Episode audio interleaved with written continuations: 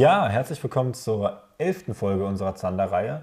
Das soll auch vorerst die letzte Folge sein, die sich mit dem Zander auseinandersetzt. Also seid gespannt, was wir uns für die nächste Folge einfallen lassen. Aber bevor wir zu einem neuen Thema übergehen, wollen wir noch mal ein Jahr mit dem Zander durchleben. Genau, das heißt, wir wollen auf alle Gegebenheiten und Lebensumstände eingehen, mit denen der Zander letztlich zurechtkommen muss. Und allzu oft ist es so, das wisst ihr alle mittlerweile, dass man genau daraus wirklich entscheidende Rückschlüsse ziehen kann. Völlig richtig. Dann fangen wir mal an. Also das Jahr beginnt, das Kalenderjahr beginnt äh, im Winter. Der Zander hält sich also in tieferen Gewässerabschnitten auf, da dort das wärmste Wasser zu finden ist. Ja, und sobald dann irgendwann die Sonnenstrahlen, die ersten Sonnenstrahlen das Wasser erwärmen, der Frühling dann eingeläutet wird, mh, wird der Zander vom warmen Wasser an der Oberfläche regelrecht angezogen. Und das passiert in einem tieferen Gewässer natürlich erst später. Weil viel mehr Wassermassen aufgewärmt werden müssen. Genau. Und mit diesem warmen Wasser beginnt auch der Leichttrieb des Zanders. Und dem ordnen sich die Zander zunächst einmal unter. Ja, da ist plötzlich die optimalen Bedingungen und die optimalen Laichplätze maßgeblich für seine Standortwahl. Und das Vorhandensein von Beute oder Schutz wird dem untergeordnet. Ja. Und diese ja, idealen Bedingungen, die zum einen das warme Wasser sind, aber auch Faktoren wie ein niedriger Salzgehalt und trübes Wasser sind ganz essentiell. Da bilden die Eier sich einfach besser. Genau. Und um diese Bedingungen haben zu können, schwimmen die Zander wirklich teilweise mehrere Kilometer und verlassen ihren gewöhnlichen Standort. Und das auch für mehrere Wochen. Das je nach Gewässer, das muss man natürlich dazu sagen. Und Ja. die Gewässer geben das gar nicht her. Das ist, man kann sagen, das ist eine richtige Wanderung. Und diese Wanderung braucht natürlich ihre Zeit. Und äh, da braucht man sich dann auch nicht wundern, wenn man an den üblichen Hotspots erstmal unmittelbar nach der Laichzeit nichts fängt. Weil die Zander ja auch erstmals wieder zurückkehren müssen. Und das Laichgeschäft ist natürlich sehr energieaufwendig. Also die werden keine großen Reisen nach dem Leichen antreten. Ja, aber nochmal zurück zur Laichzeit selbst. Weil das ist ja wirklich sehr interessant. Das Leichen ist ja, wie eingangs schon erwähnt, durch die Wassertemperatur eingeläutet worden. Und daher ist der genaue Zeitpunkt immer wieder zu einer anderen Zeit, weil wir natürlich nicht jedes Jahr zur selben Zeit die gleiche Temperatur im Wasser haben. Völlig richtig. Und der Laich, als Laichort favorisieren sie harte Untergründe, wie zum Beispiel Kies und sehr strukturreiche Gründe. Und äh, dieser Ort ist ja im Gegensatz zum Zeitpunkt immer der gleiche.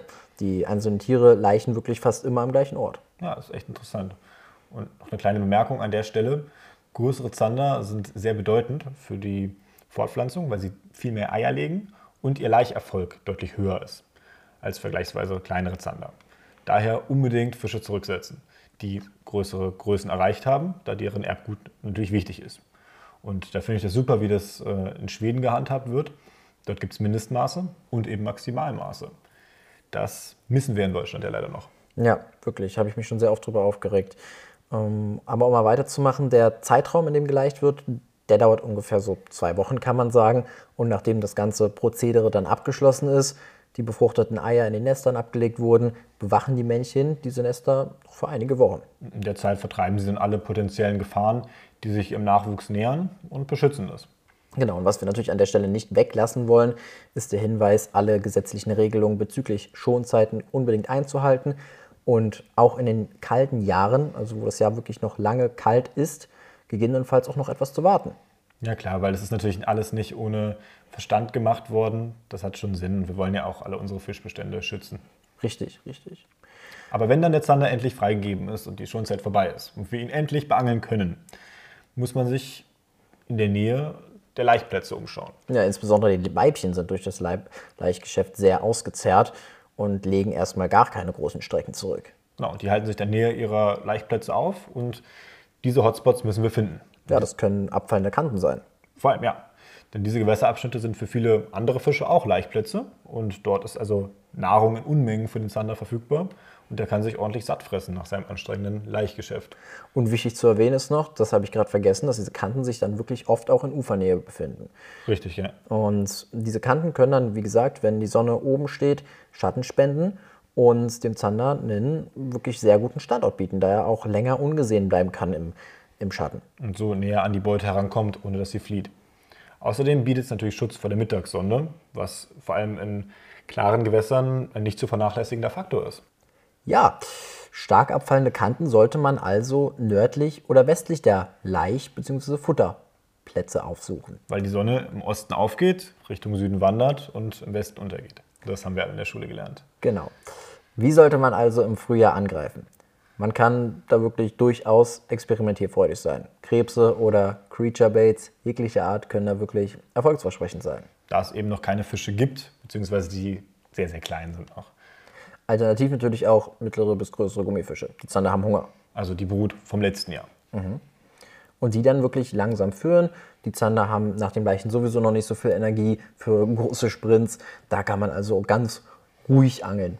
Ultraleitangeln mit Texas oder Carolina Rig bietet sich da zum Beispiel an oder eben das leichte Anheben der Route statt dem aggressiven Jiggen, wie wir es, wenn ich meine, Folge 4 mal ausgeführt haben. Genau, und wenn dann allmählich der Hochsommer beginnt, hat der Zander wieder an Energie gewonnen und muss keine Kompromisse mehr machen. Es gibt millionenfach kleine Fische, an denen er sich satt fressen kann.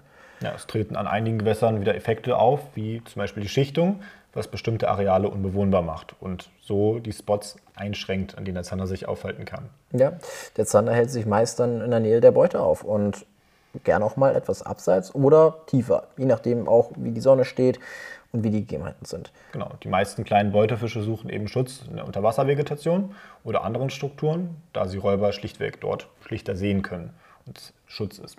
Insbesondere Rotaugen suchen dann nachts im Schutz der Dunkelheit das Freiwasser auf, um sich dort mit Plankton vollzufressen und dem folgen natürlich die Zander. Ja, da sind flachlaufende Wobbler wirklich eine gute Sache. Da kann man im Freiwasser wirklich mal richtig Erfolg mit haben. Oder eben auch etwas aggressiver geführte Gummifische jeglicher Art haben dann im Sommer ihre Zeit. Und dann nähert sich irgendwann der Herbst. Man muss unterscheiden zwischen geschichtetem und ungeschichtetem Wasser. Denn bei geschichteten, ja, genau, bei geschichteten Gewässern kommt nämlich noch erschwerend dazu, dass sich im Herbst auch die sogenannte Herbstzirkulation stattfindet, welche ungefähr bei 10 Grad Lufttemperatur ähm, startet. Und es dauert dann so ungefähr ein bis drei Wochen. Dann wird das gesamte Gewässer durchmischt, was den Lebensraum der Fische natürlich grundlegend auf den Kopf stellt. Nährstoffe aus der Uferregion gelangen also an den Gewässergrund und auch ungenießbare Bakterien gelangen an die Oberfläche. Das führt zum einen zum Beispiel dazu, dass äh, Futterplätze wieder für alle Fische verschoben werden. Und natürlich die Futterplätze an sich mehr werden, weil plötzlich völlig neue Areale wieder ähm, belebbar werden, sage ich mal, dass wir sich dort aufhalten können aufgrund des Sauerstoffgehalts. Ja, auf diese Veränderung muss sich der Zander natürlich auch erst wieder einstellen. Oft schlägt ihm das dann auch gehörig auf den Magen. In einigen Herbstwochen kann es also durchaus sein, dass man weniger Bisse hat. Das ist völlig normal, wird dann aber auch wieder abgelöst nach einiger Zeit durch einen enormen Fressrausch, weil jeder weiß, die Raubfische müssen sich für den Winter vorbereiten und Fett fressen. Ja, aber auch an ungeschichteten Gewässern verändern sich mit dem Jahreszeitwechsel die Lebensbedingungen unter Wasser. So ist erstmal ganz grundsätzlich gemeint, dass das bewölkte Wetter und Laub auf der Wasseroberfläche dazu führen, dass weniger Licht ins Wasser fällt. Und Zander, die vorher Zuflucht vor der Sonne gesucht haben, können nun wieder ins Freiwasser zurückkehren. Ja, die wenigen dann noch verbleibenden Wasserpflanzen ziehen dann die Beutefische magisch an. Und genau da kann man auch nach den Zander suchen. Tagsüber stehen diese meist dann etwas tiefer als nachts und dort kann man sie gut mit schwerer bebleiten Gummifischen beangeln. Weil klar, man muss die Tiefen ja auch erstmal erreichen. Und dann zum Schluss kommt wieder der Winter. Die Fische stehen immer, immer tiefer und in den tieferen Abschnitten treibt sich das Leben rum, da ist es am wärmsten. Die Aktivität wird zwar auf ein Minimum heruntergefahren, allerdings ist das dann oft, wenn wir einen richtigen Winter haben, der einzige Bereich, wo sich dann noch der Großteil der Fische aufhält. Und diese Beißphasen, die dann sehr selten werden, muss man dann abpassen. Das ist oft sehr zäh im Winter, aber ja, die besten Chancen hat man dann mit etwas größeren, extrem langsam geführten Ködern. Beispielsweise No-Action-Sheds könnte man auch gut benutzen.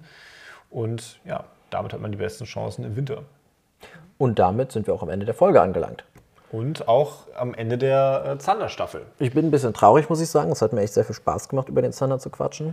Ja, mir auch, aber ich freue mich schon auf äh, ja, die nächste Staffel. Richtig, es wird spannend. Wir wissen natürlich jetzt schon, was kommt.